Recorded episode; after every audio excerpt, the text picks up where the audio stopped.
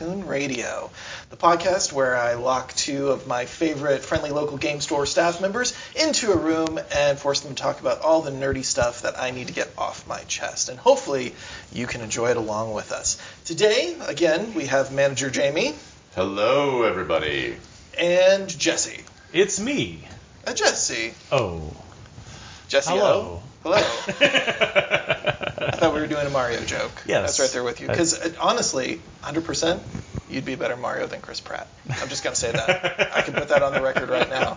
Have you heard this? No, wait, what are you talking I- about? Jamie is now looking at us in confusion. There is The- going to be a Super Mario Brothers movie, Again. Another one? Yeah. animated.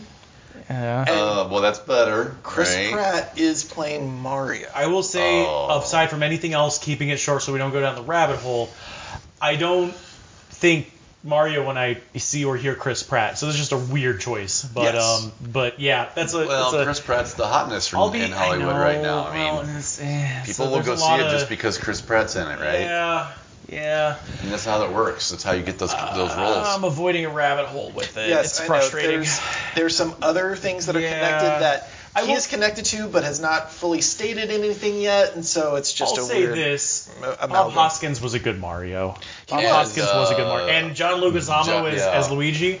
I have a soft spot for that movie. For I a have a man soft who spot was for not John Leguizamo movies. Yeah, for a man who was not sober for 90% of that film, John Hodgkins really knocked it out of the park. um, so we have Chris Pratt as Mario. We have Anna Taylor Joy, who you might know from The Queen's Gambit.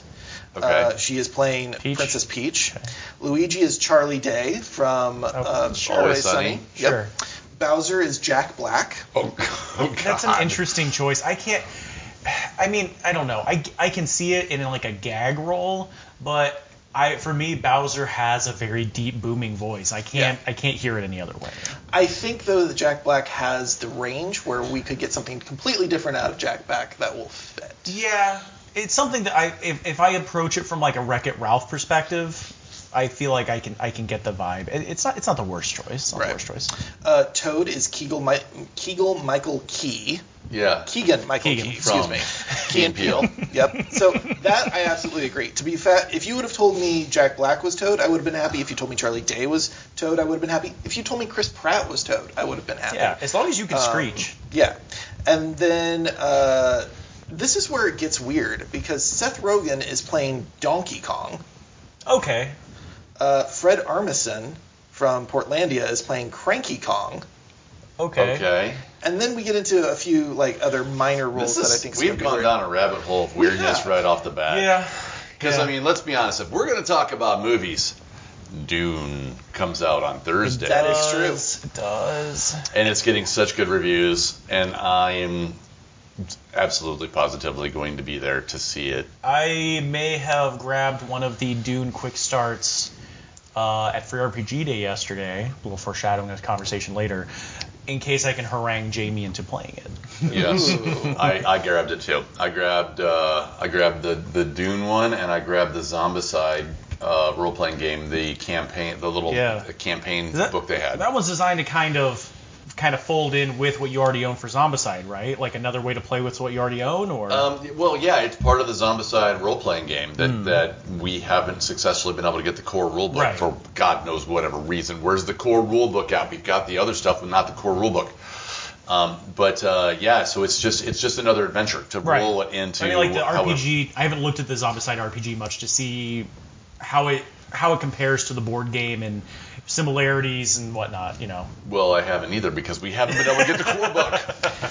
So, by the way, I'm John Parrott. We're moving into what happened this week. Free RPG Day was this week. Uh, Yesterday. Yesterday, Yes. as of this recording. And I was able to partake as well. And to be honest, I was very happy with how many people were there. Uh, it was a respectable amount. Yeah, I mean, uh, uh, we still have some COVID restrictions in the store, and so that kept some people away from sitting down and play games. And and we've heard from people who said, "I'm not comfortable playing in the store yet." Completely understand, completely get it.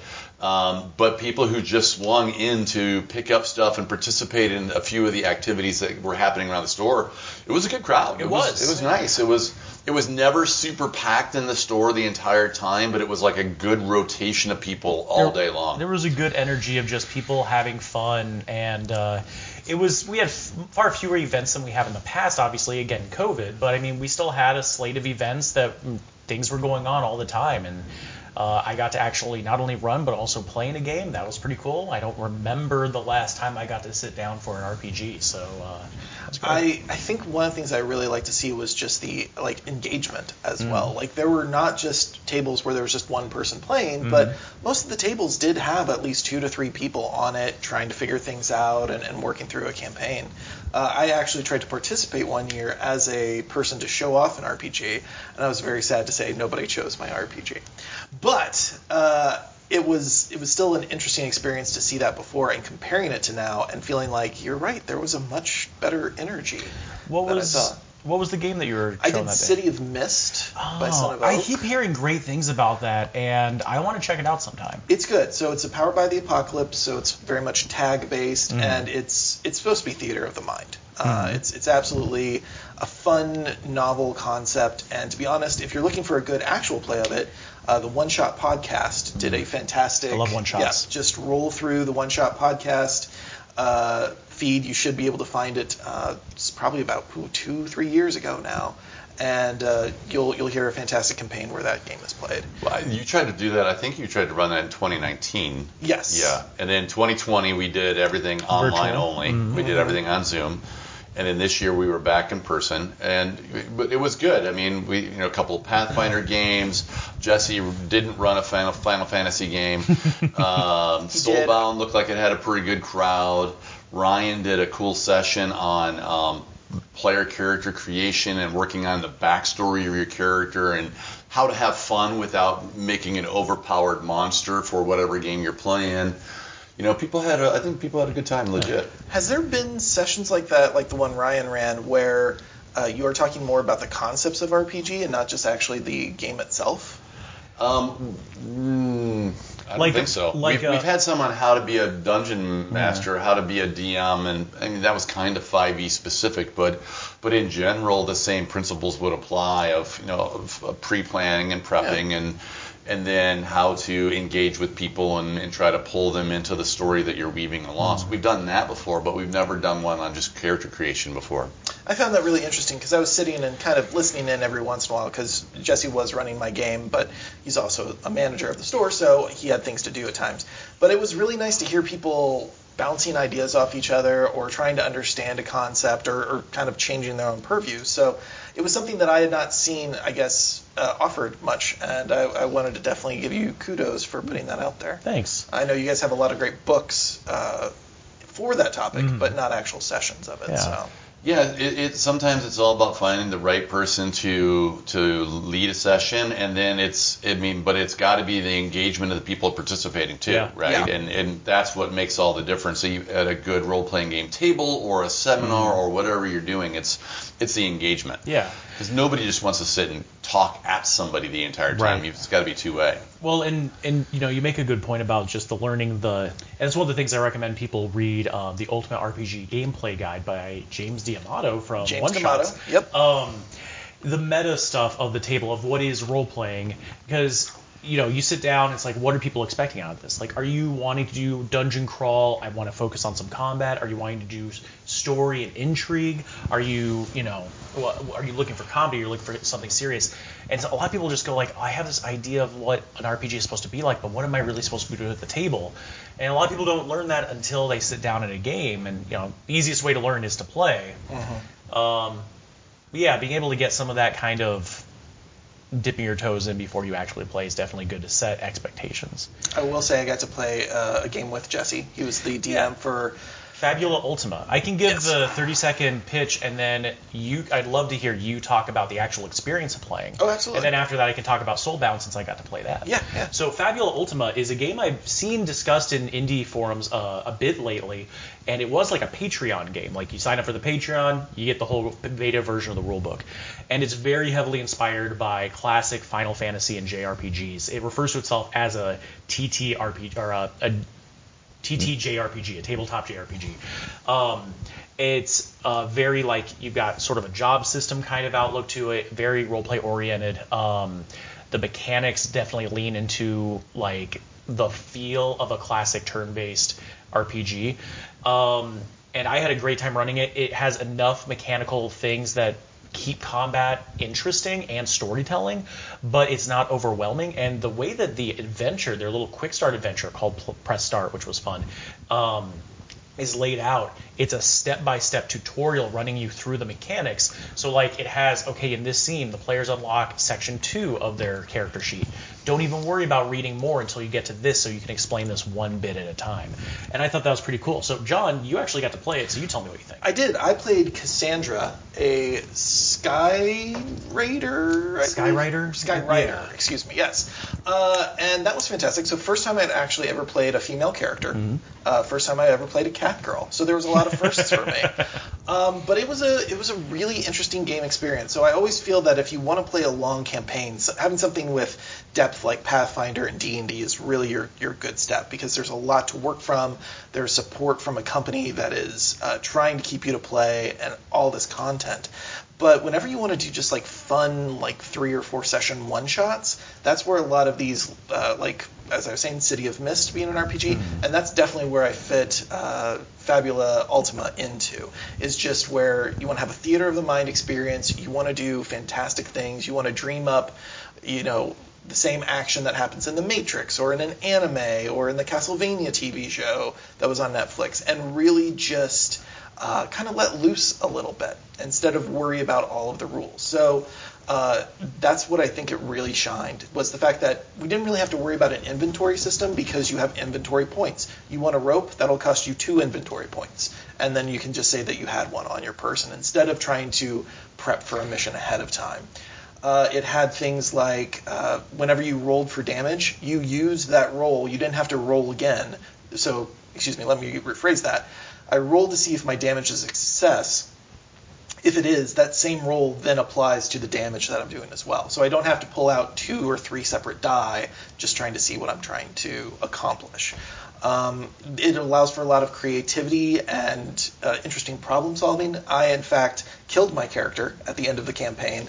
Uh, I, I did a I, I lost full health uh, against the last boss, but then I did I was given the opportunity to perform kind of a special maneuver as my last action where I can sacrifice my hero.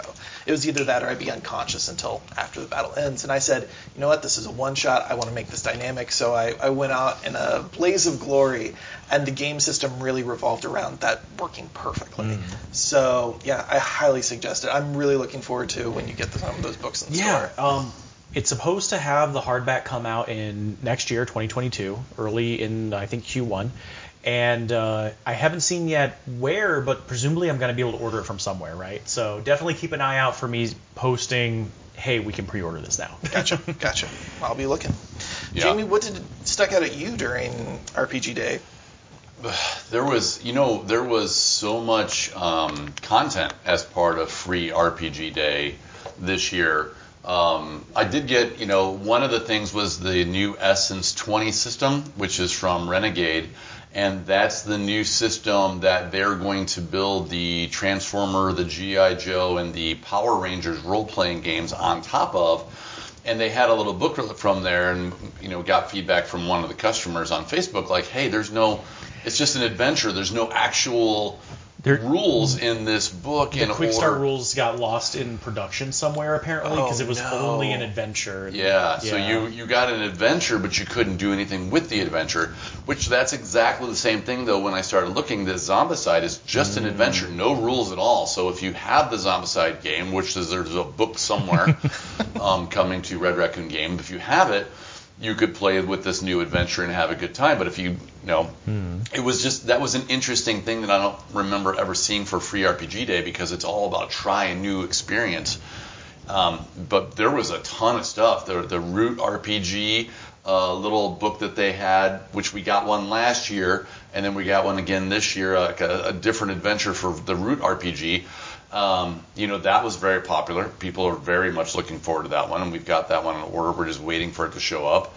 Um, there were um, a, a couple of companies that had stuff in the in the bundle this year. You know, because as a store, um, the free the, the company that runs Free RPG Day uh, just reaches out and says, "Would you like to order a bundle?" And and so they're not free to us. We Right. have to buy them, and then we give them away free. And and it's uh, you know I guess you're supposed to look at it as a marketing expense.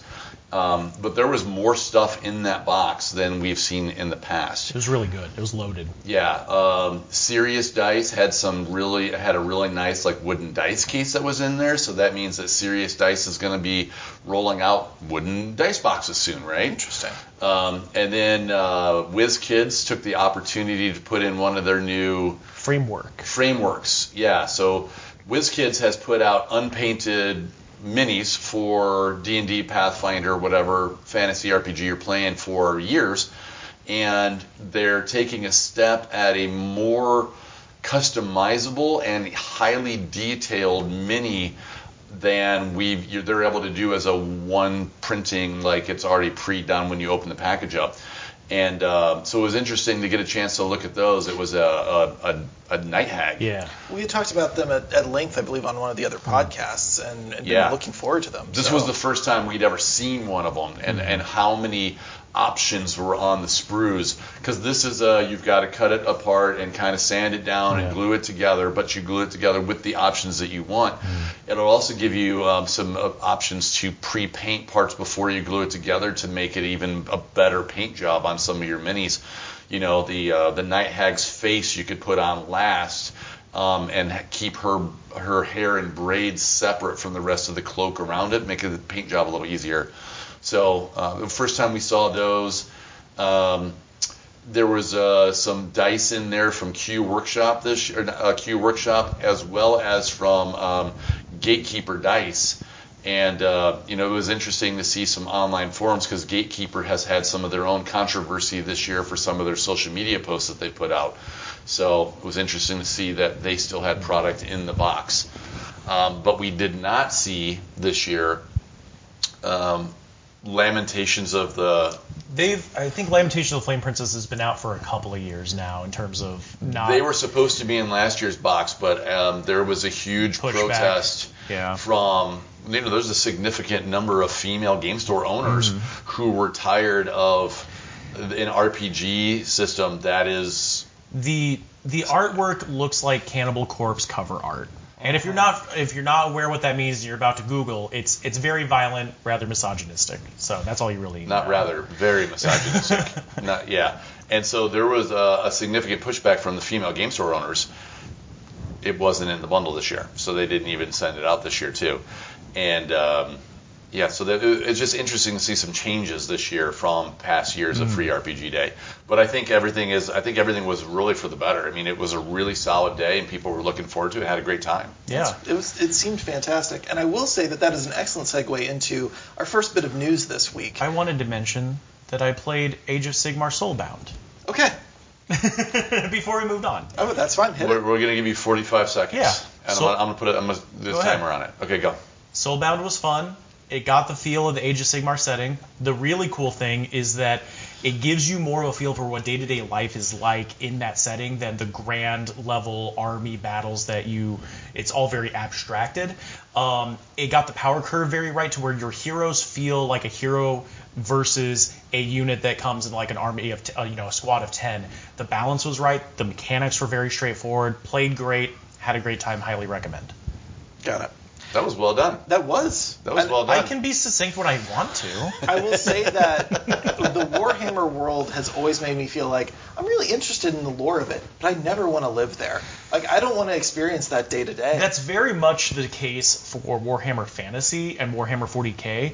Age of Sigmar is a little better. That's still horrifying, you know, with what could happen at any given time. But it's more of an epic fantasy where there's weird stuff going on, but you could see yourself living it. Best out of the three choices. Let's put it that way. Gotcha.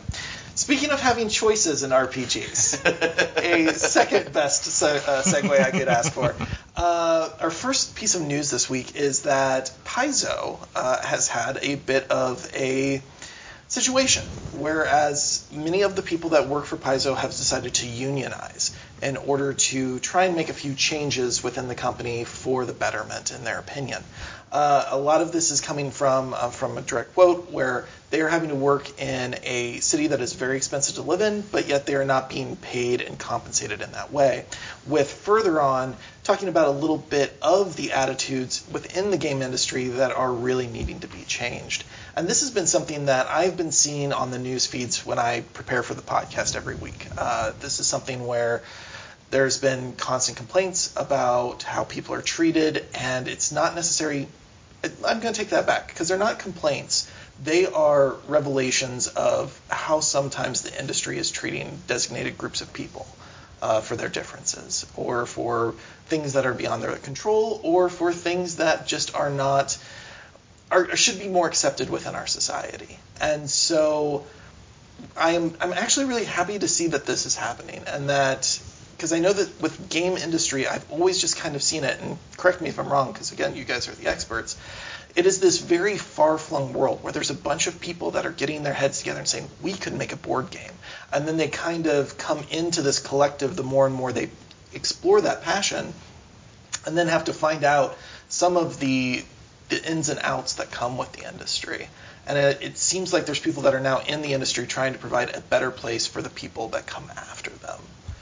Yeah, I mean that. Yeah, there, I mean, there's so much stuff going on. I mean, right now we saw a lot of blowups last year with all of the, you know, uh, sexual harassment and and and bad management out of Cards Against Humanity in which they're just up in Chicago mm-hmm. to the point where we just discontinued carrying the game. We just stopped carrying the game.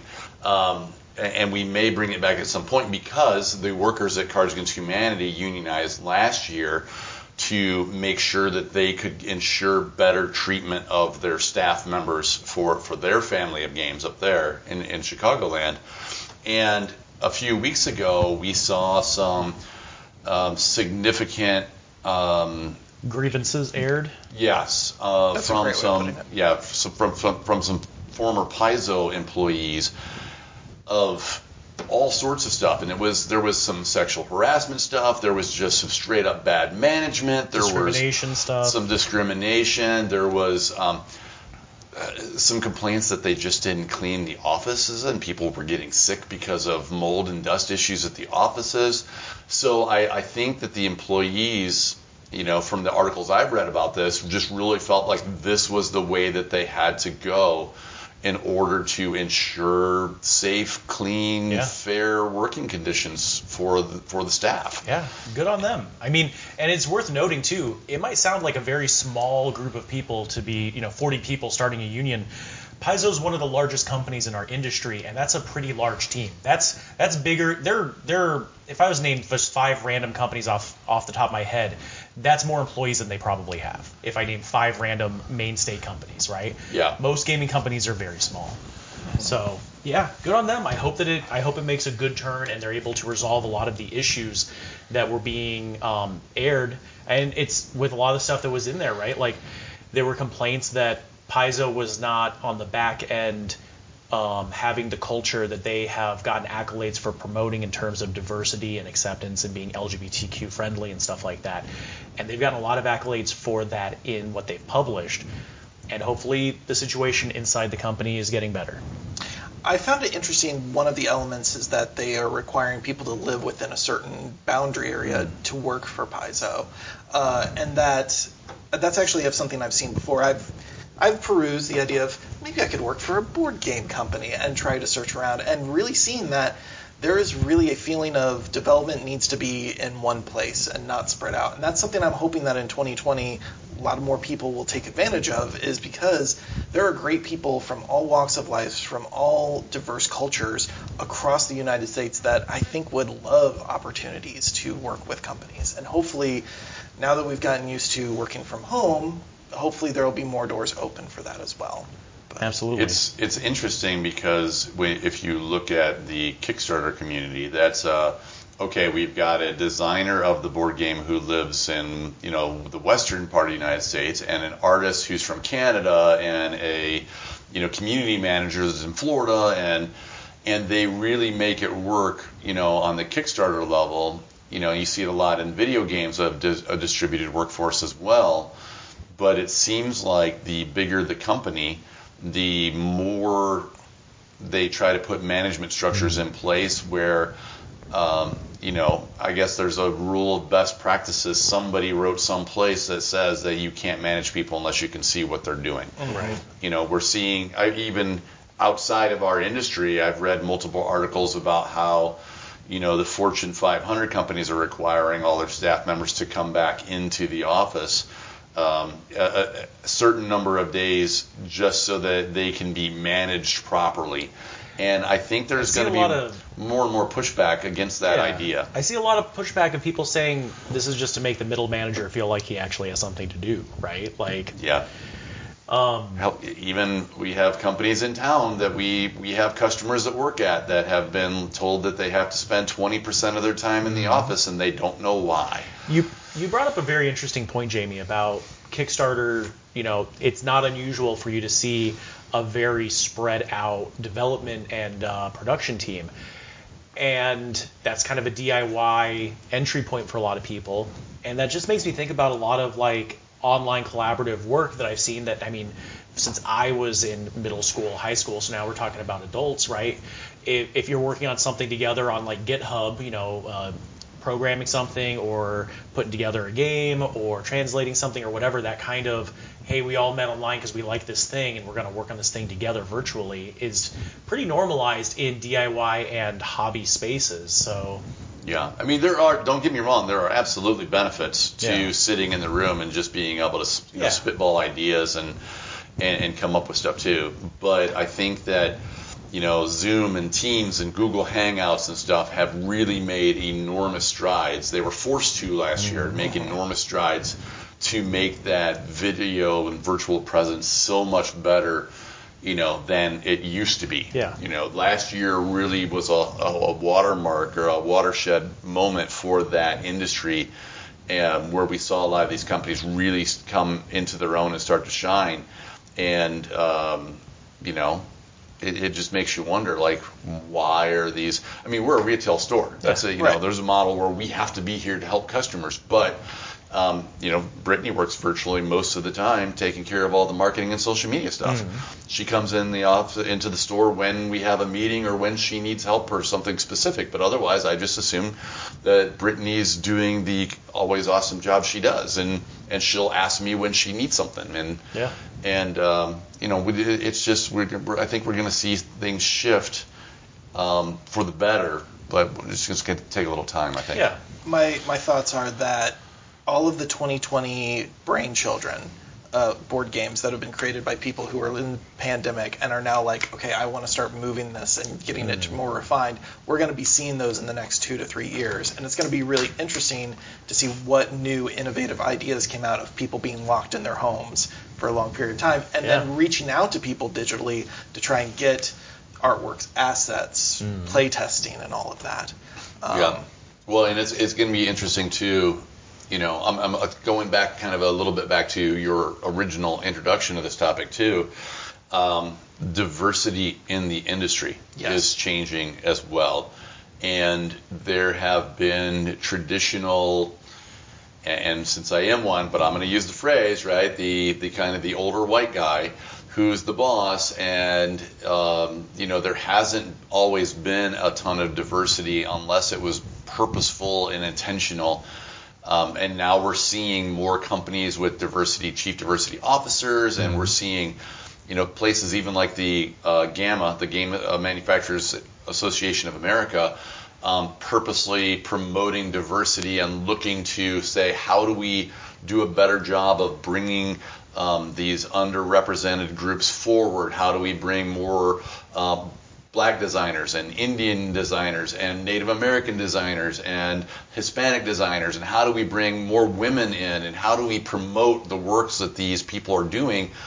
Um, as opposed to it, it, can be really easy to be trapped into that same mm-hmm. um, old white guy structure, yeah, right? And, right? and so it, it's really nice to watch these purposeful decisions being made, and we're going to continue to see, I think, hopefully more interesting designs from people um, as we go forward. You know, Eric Lang is a, a, a, we're all huge fans of his games, yep. and he has really been championing this issue. And I follow him on Twitter and just watch and and I while I won't say I always agree with Eric, he's doing a great job moving the ball forward yeah. uh, on behalf of um, you know the minority groups that are wanting to be better involved in into the board game ecosystem. Yep. Because even if you might not agree with somebody, that means you're having a thought about it, you're having a conversation yeah. about it, and that is a step in the right direction. Absolutely. So there's no way to segue from this topic. it is uh, impossible. So I'm going to go ahead and just bring up our next topic, okay. which is a little bit more lighthearted, uh, and that is there is a new game coming out from Brain Games, which is based upon the one of their smash hits, uh, Ice Cold. Ice Cool. Ice, Ice cool. cool. Excuse me, Ice Cool. Because it's a nice school, because it's penguins. That is true. It is. So, going off that, please explain. Give me your, your 45 seconds, because apparently, if we give Jamie uh, Jesse 45 seconds, he does a really like succinct job. Um, Ice Cool is a dexterity game, and one of the neat things about it is that you build the board by stacking boxes out from the main box. That is the board. Clip them all together. That is your school, and your player pieces are little penguins that you flick around, and uh, you're trying to go through all the doorways to grab the fish, and whoever gets all the fish wins the round. You can do trick shots kind of go bounce off and get through multiple rooms at once. Very fun game. Uh, we've had tons of fun with it. One of the best dexterity games out there. There's Ice Cool 2, which is compatible with it, and you can make a mega school. And now they've got a new game that looks super, super cool. And uh, you know, for Iron it, it does, Forest. Yeah, Iron Forest. And I mean, the first game had penguins, so that means there's a pretty high bar for me in terms of what I'm expecting.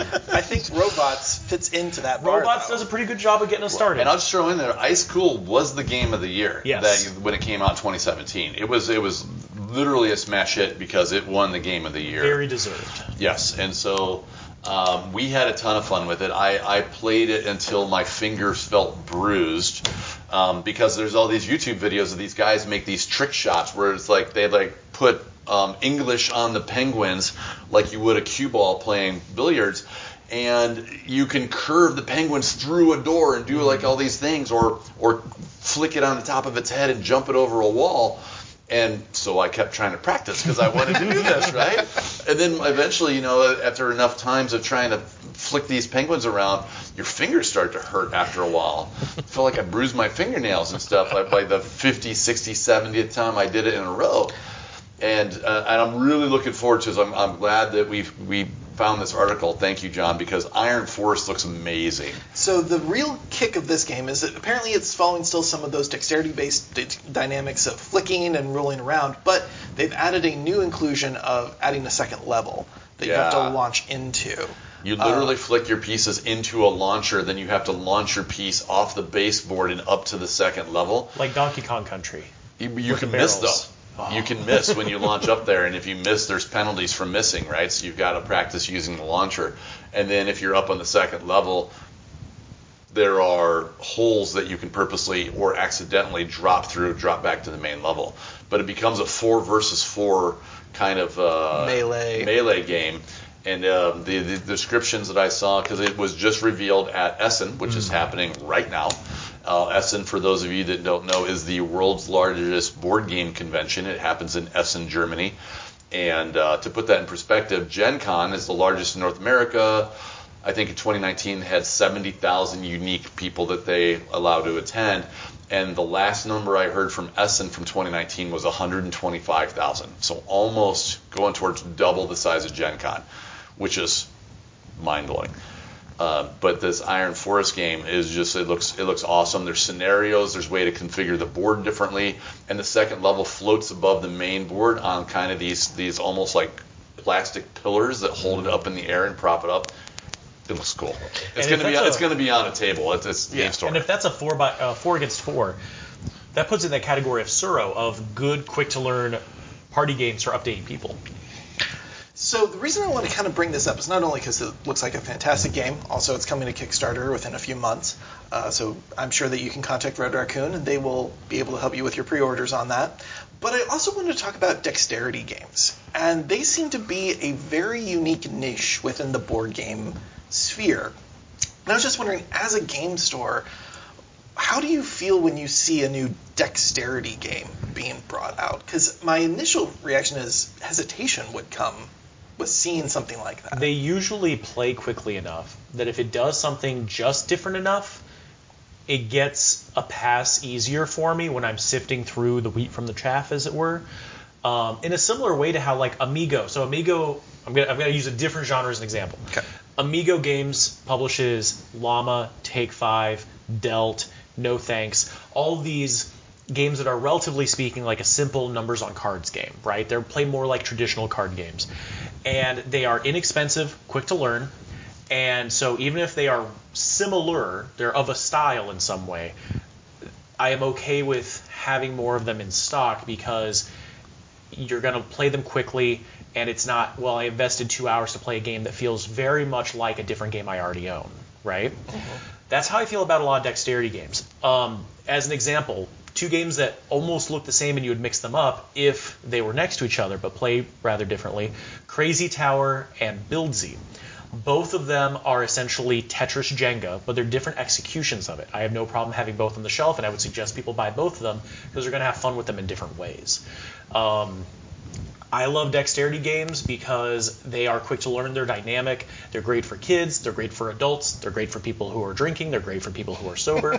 and I mean, to that point, they are some of the, like, if you look at a lot of HABA games, you know, Rhino Hero, Rhino Hero Deluxe, um, those are often dexterity games that we recommend for younger kids because they're learning the fine motor skills and it's fun for adults as well. Oh, a Click Clack Lumberjack. Had to mention Click Clack Lumberjack. I was waiting for it. I knew it was going to pop in here someplace. I knew Click Clack Lumberjack was going to show up.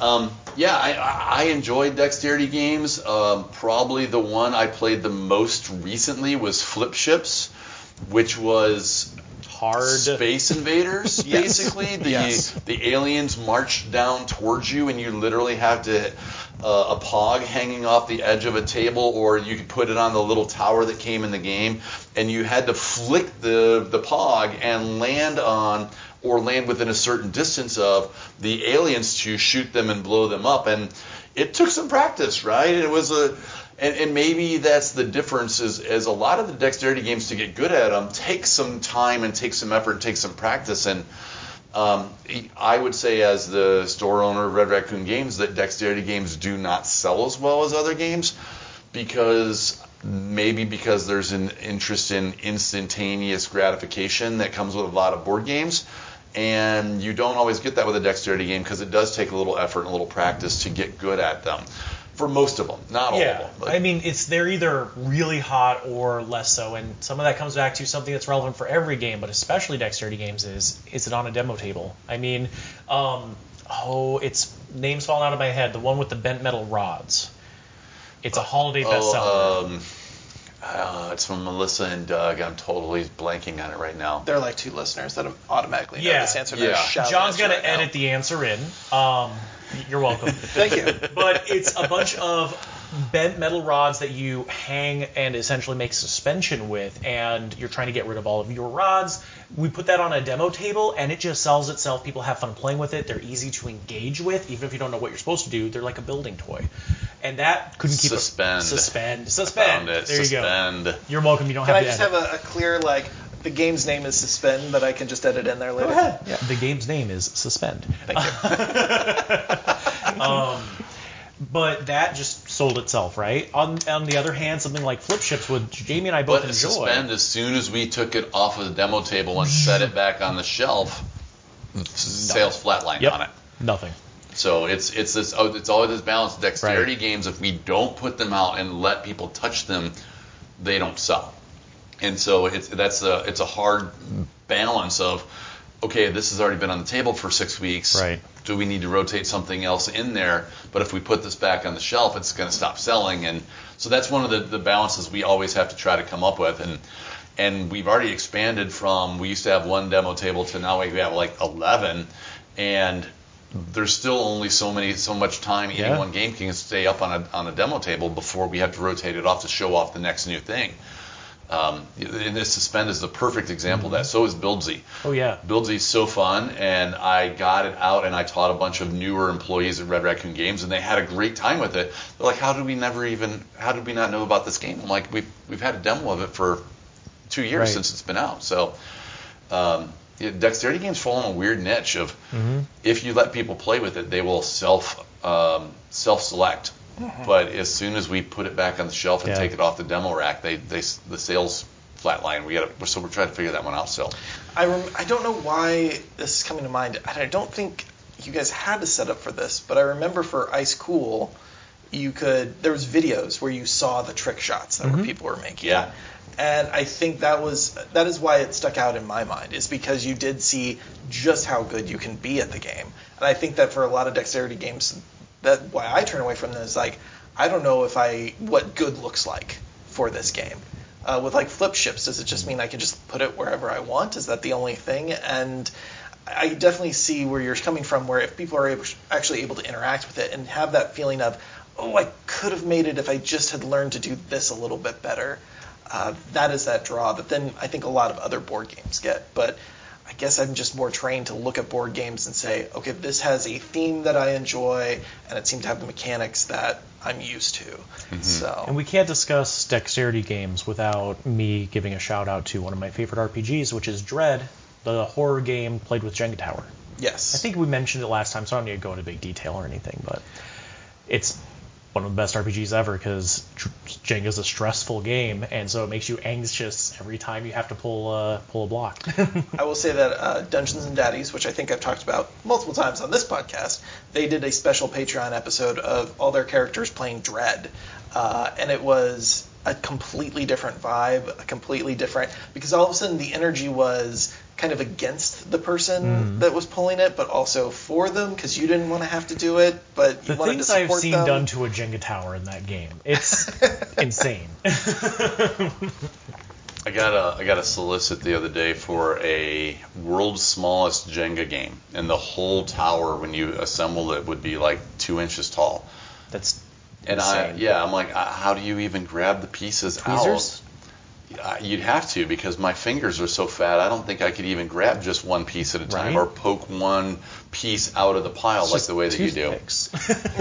yeah, it's basically yeah, get a bunch of toothpick chop, chopsticks or something, Yeah. right? You just need to get one of those like magnifying glasses that you use for model painting that has like it's on so the you arm and you build the Jenga tower inside a glass bottle. That's what it is. Yeah, yeah. One of those little terrariums, which is actually within the new hotness, which is our next topic for today. Oh. Look at Um, that segue. Yeah, that was a beautiful Riding one. around on yeah. that Segway. So I will say that I took a look at new hotness before coming to our ultra secret location of recording, and uh, definitely saw a continuation of what we talked about last week, which we had Pokemon on logs, which I thought was very cute. They're Uh, adorable. We had, you know, uh, Pikachu's on logs and Piplups, Piplups. and Uh, Dittos. But this week I saw that there was a new thing where it looked like there were pin holders that had Pokemon doing like special moves around, but also small like sleepy time terrariums the where Sleepy Time terrariums are adorable. yes, there are Pokemon that are asleep within just like this little kind of globe that can sit on your desk. Yeah. And it looks very peaceful and very zen inducing. Um, so those caught my eye, but is there anything from the the new hotness that is really catching your attention? Well, I, I- we uh, we got in a bunch of products that I ordered when I went to the Astra Game Show in in early September, and a bunch of stuff just showed up. So um, a lot of it was designed to be good stocking stuffers. So there's a lot of puzzles on the new hotness right now. So variations of things like Rubik's cubes um, with different angles and different ways to solve them. Um, some of those puzzles, like uh, Jeff was intrigued by, there's a sword in the stone puzzle where you have to solve the puzzle to, to free the stone and, and or free the sword and pull it out of the stone. Um, bunch of stuff like that that you know that I was like this this will be a lot of fun. Um, and, and I think that Friday, luckily, I don't know what happened, but our UPS order got dropped off at 8:30 because the guy's been rolling through about 11 or 11:30 and giving us a half hour to open the boxes and put stuff away. And this time he got there at 8:30, and thank goodness because there were so many new products that we've never had in the store before. So lots of puzzles. Uh, very intrigued by that. One of the big things um, that has been super popular all weekend was the the fundraiser for the Pink Ticket to Ride train cars. And Asmodee and Fan- or Days of Wonder created this set of pink train cars because and released them because October is Breast Cancer Awareness Month. And two dollars of every one of those sets purchased goes to the Breast Cancer Research Foundation. Uh, and those have been flying off the shelves. I thought I owned a goodly, I ordered a good supply of those, and I think I underestimated. So we uh, have we are already over 75% of the way sold through those. Jesse is going to be trying to reorder those, um, and hopefully we can get more of them. But that's been like something that's super popular this weekend as well. And it doesn't actually change any of the mechanics. It's just more of a representation Yeah. and an in memory of type of item. Yeah, and they've done some exclusive sets of, of train cars before. A few years ago, there was a Ticket to Ride tournament kit to run a Ticket to Ride tournament, and the winner got a set of uh, milk Clear. cars. Oh yeah, the milk cars. And then they did the ghost cars, Yeah, the ghost which cars were all the clear. 15th anniversary? They called them the ghost cars. Yeah. So they've they've had some different cars they've done over time. This is the first time it's ever been like a real fundraiser. So that was kind of it's it's like something that you know Asmodee actually got right. Yeah. Um, which is not something we say a lot anymore. so you know. Um, uh, also popular last year where we got some advent calendars, but they're full of dice. So as you open them up, you're opening up new types of dice in each one of those. The adventure calendars. The adventure calendars. There's one with a pirate ship, and it looks really cool. Yeah. So they the the company that makes them is uh, uh, Black Oak Forest is the name and of the company that did these and they do a advent calendar with 31 days that's aimed to be the October calendar which of course we did not receive until October the 14th Just Um, means you get a lot of dice ahead of time. Like yeah, just you're, all at you once. you, yeah, you got to catch up real fast. And then they did a, they do kind of more of a holiday themed one, a Christmas one. So um, that one we haven't even put out for sale yet because well, it's still before Halloween, and we're not going to be that company. And then Thank you. um, At least one company is standing strong against Yeah. the scourge of Christmas. I'll be in the cold, cold ground before I celebrate the holiday season before Halloween. yeah, and, and so it's cool though because there are dice that you can get in there that have never been released anywhere else. That they're only part of these advent calendars, uh, and the adventure calendars. Um, so that was kind of fun too. Something something fun we got there. Jesse, anything caught your eye? Um, I have a few things, but before I go to mine, do you want to talk about Dune House Secrets? Oh, I haven't got a chance to play it yet. I have it. It's still in the shrink. It's it's on my list to play. So uh, we already talked about Dune comes out on Thursday, the movie, and it's been bumped four, five times now, right? Because it was Yep. I think it was actually Yeah. supposed to be out last, Last week. year. Well, last year, Yeah. but more recently, it was supposed to be out last week from when we're recording. It's been bumped so many times. This is a new tie-in to the new Dune movie that runs on the Detective engine. And if you're not familiar with Detective, Detective is a co-op um, engine, and it is the closest thing to a CSI or an NCIS as a board game that you're ever going to get. Mm-hmm. And it does, detective games do use an app or a computer to keep track of some of the stuff that's going on. They have an augmented reality feature where you, you know, you aim the camera at a card and based on who you've already talked to and what you've already done, it might reveal new kind of augmented 3D reality versions of the scenarios that rep- each card represents. I am super intrigued by this Dune game, but we just got it on Thursday, and I haven't even had time to open the cellophane on it. I yet. haven't seen if it uses the companion website the way that regular Detective does, which is so cool because it's like a criminal database and there's videos and all that stuff. The funny thing about it is that means that then this game would uh, break the tech taboo established by the Butlerian Jihad. So yeah, you have to have mentats Yes, in you need order a to. yeah. The game comes with a mentat. It's just a little mentat. He's very small. he, he comes later after you order it. And for those of you that have no idea what we're talking about. Go about, watch Dune. Watch Dune, and then probably still won't really have an idea of what we're talking about. It's only the first half of the book, right? So that Yes. means that I'm actually it's okay that I'm I'm almost up to where the the movie will end, right? Yeah. Um, so there's some really cool stuff I was excited about in here. Uh, a lot of stuff we got in because of Free RPG Day, a few other things. So first up is uh, Unknown Armies, the most recent edition of Unknown Armies. We got the uh, the player's book and the GM book in. And if you haven't heard of Unknown Armies, it's an occult postmodern postmodernist kind of modern fantasy RPG. It's very crazy. It's a lot of like goofy, weird conspiracy theories. Its magic system is based on belief, so if you believe it works, you can make it work. Um, it has one of my favorite explanations for uh, in if you are in melee combat, you will take damage every round. It's just a matter of how much. And their explanation for that is if you don't think that you can that you are going to take damage every round, find a toddler, give them a sharpie, attempt to get the sharpie back. so definitely definitely check out Unknown Armies. It, you can play it more goofy, you can play it more serious. Um, it has amazing plot hooks.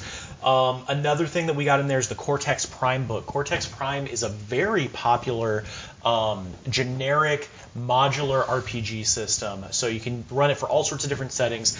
Uh, an older version of the Cortex system ran the Smallville RPG. More recently, it was uh, used in the Legends of Grayskull RPG, so the He-Man RPG that recently came out.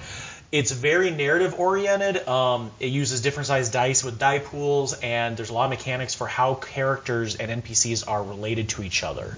Uh, so that's been getting a lot of hype. And then there was another thing in here that I was like, oh my god, that's so cool.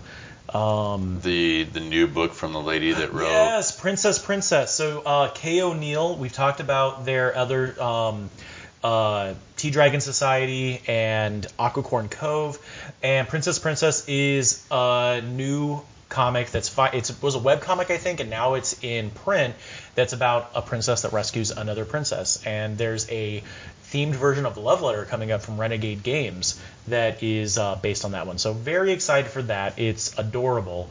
Uh, and we also got Similo Spookies, which looks really adorable as well. Similo is a line of I call it cooperative guess who, because you're trying to the the clue giver is trying to get the guesser to identify a specific card laid out. There are all these different characters. There's been a history one and a myth one and a literature one.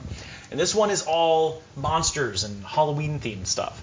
And uh, essentially, the clue giver cannot speak, but they can play cards out to say this card has something that is similar to the one that you're trying to guess. This one has something different.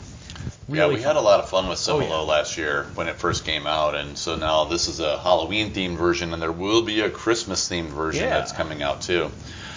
Also, I want to throw in something there, keeping with tradition of uh, geeky cookbooks. Oh yes, yes. Yeah, so last year we had we saw huge success with the Heroes Feast, which is the official Dungeons and Dragons cookbook, and I myself own the Galaxy's Edge cookbook, which is the official Star Wars cookbook.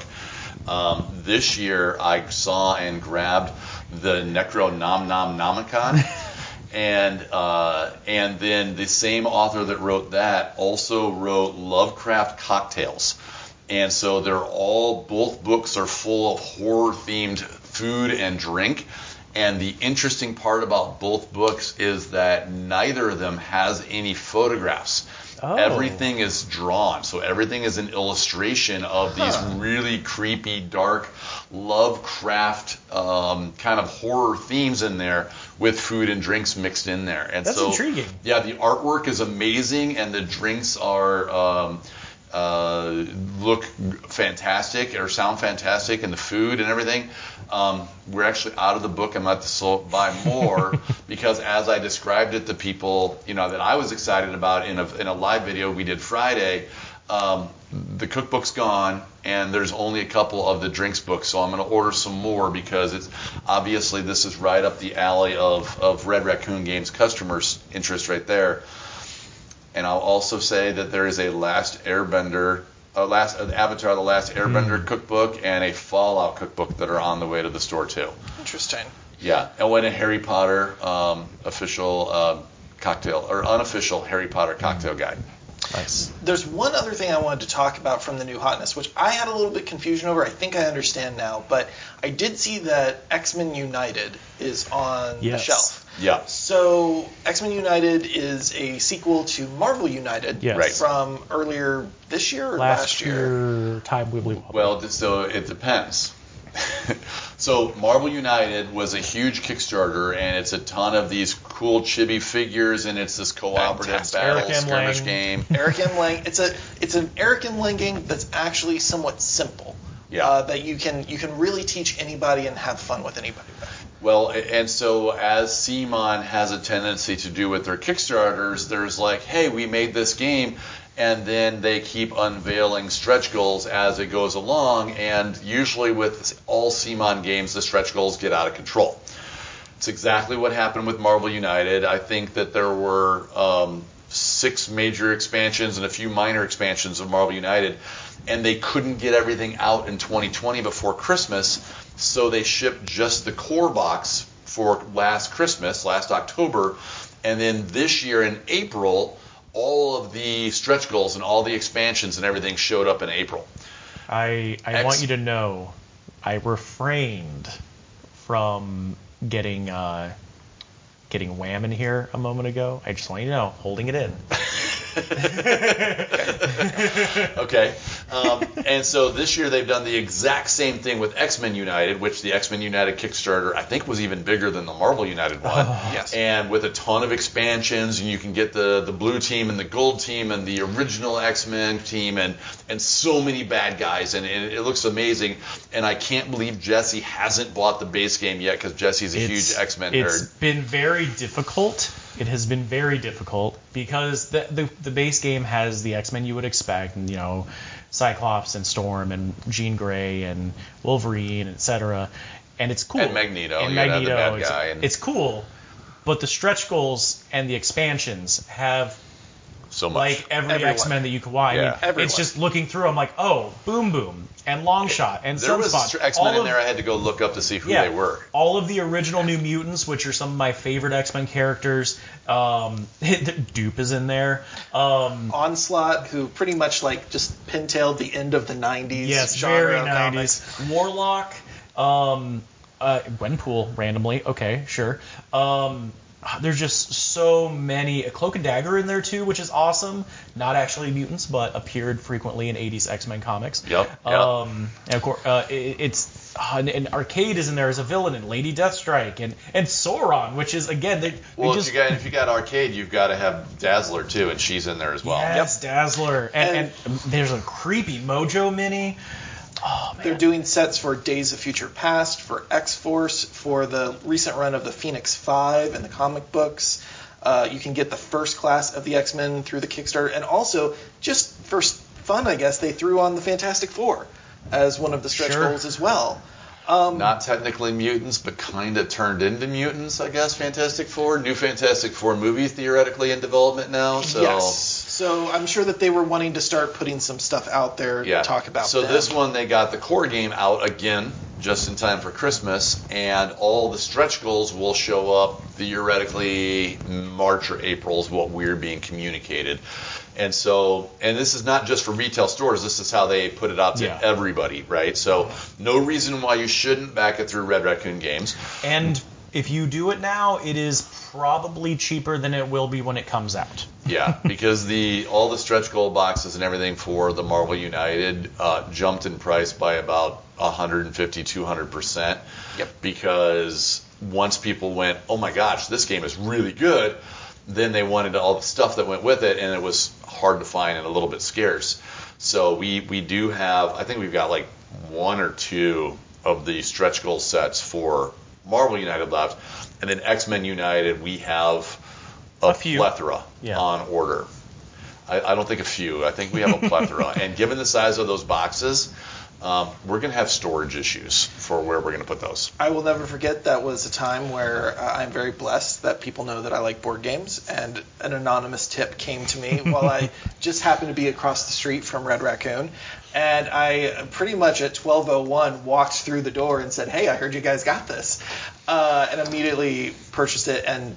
I, I haven't really regretted it since. Uh, it's a game that I know I can pull out with anybody, and I think uh, this is just going to build on that. So I guess my question is, uh, I was kind of led to believe that I needed to buy the core set now because the Kickstarter ones coming are only the stretch Correct. goals. Yeah. Yes. So if you want like the full experience, you probably might want to get the core set Yes. now. So you can come in, buy the base game, spend 40 bucks, go home, play it, see how much you like it, and then come back and put in your pre-order for the stretch goals or the ultimate everything in. Because last time, what happened with Marvel was we um, we ran out of core boxes. So because it, once people started getting the game and playing it, then the core boxes ran out everywhere. And so we ran out of core boxes, and we have stretch goal packs, but no no core boxes left to sell to anybody. So not sure that's going to happen again in this weird, weird world of shipping issues, which we've talked about. I know how many Yeah. times this podcast, Yep. it's still going on, and now it's hitting like every other industry in addition to ours. Um, you can't get away from the news about the shipping stuff. Hopefully, we will have plenty of core boxes and plenty of stretch goals because I I went in pretty heavy this time because it was X Men. I know how popular X Men are. Oh yeah. Speaking of, of tips about things that are new, um, there's a new Stefan Feld game on the new hotness, John. just so you know. Uh, as a personal inside joke right now to apparently every podcast listener, uh, Stefan Feld and I are probably at most odds uh, of anybody that I've ever had in existence because my wife loves his games, and I feel like uh, he is not a man that is meant for me, uh, and so therefore. I don't think my wife would leave me for Stefan Feld, but I feel like if she knew he was within the country, like we would have to go see him because she admires these games so much. Uh, so therefore, Jesse has just now plagued me, and thankfully my wife does not listen to this podcast, uh, so she will find out when she's good and ready. Yeah. No, it's um Uh, I've played a few games with your wife too, and I'm not sure that I've actually won a game against her yet. And she makes you feel like you can, and that's the worst part. she makes you feel like it's possible, and then she pulls the card, and all of a sudden you no longer own Arrakis. I, I thought I had that Dune Imperium game won, and then I should have known that she was being quiet sitting over there, that she had something up her sleeve, and she pulled out that, you know, uh, the person who has the most worm cards captured wins this many victory points, and that put her one point ahead of me, and I was just like, no! It was like a Yu-Gi-Oh move, where it's just like, and I'll pull my final card, and it's exactly the one I need to win. Um, but for for the new Stefan Feld game, for the new Marvel game, for all of these games, you can come to Red Raccoon, uh, put in your pre-orders, pick it up from the new hotness, explore the shelves, see the amazing stuffies, talk with the amazing staff, and until next time, you can learn more about it here at Red Raccoon Radio. Thank you so much, and see you next time. That was a good ending. Yeah. Wow. Thank you. Thank you. You know what we didn't talk about?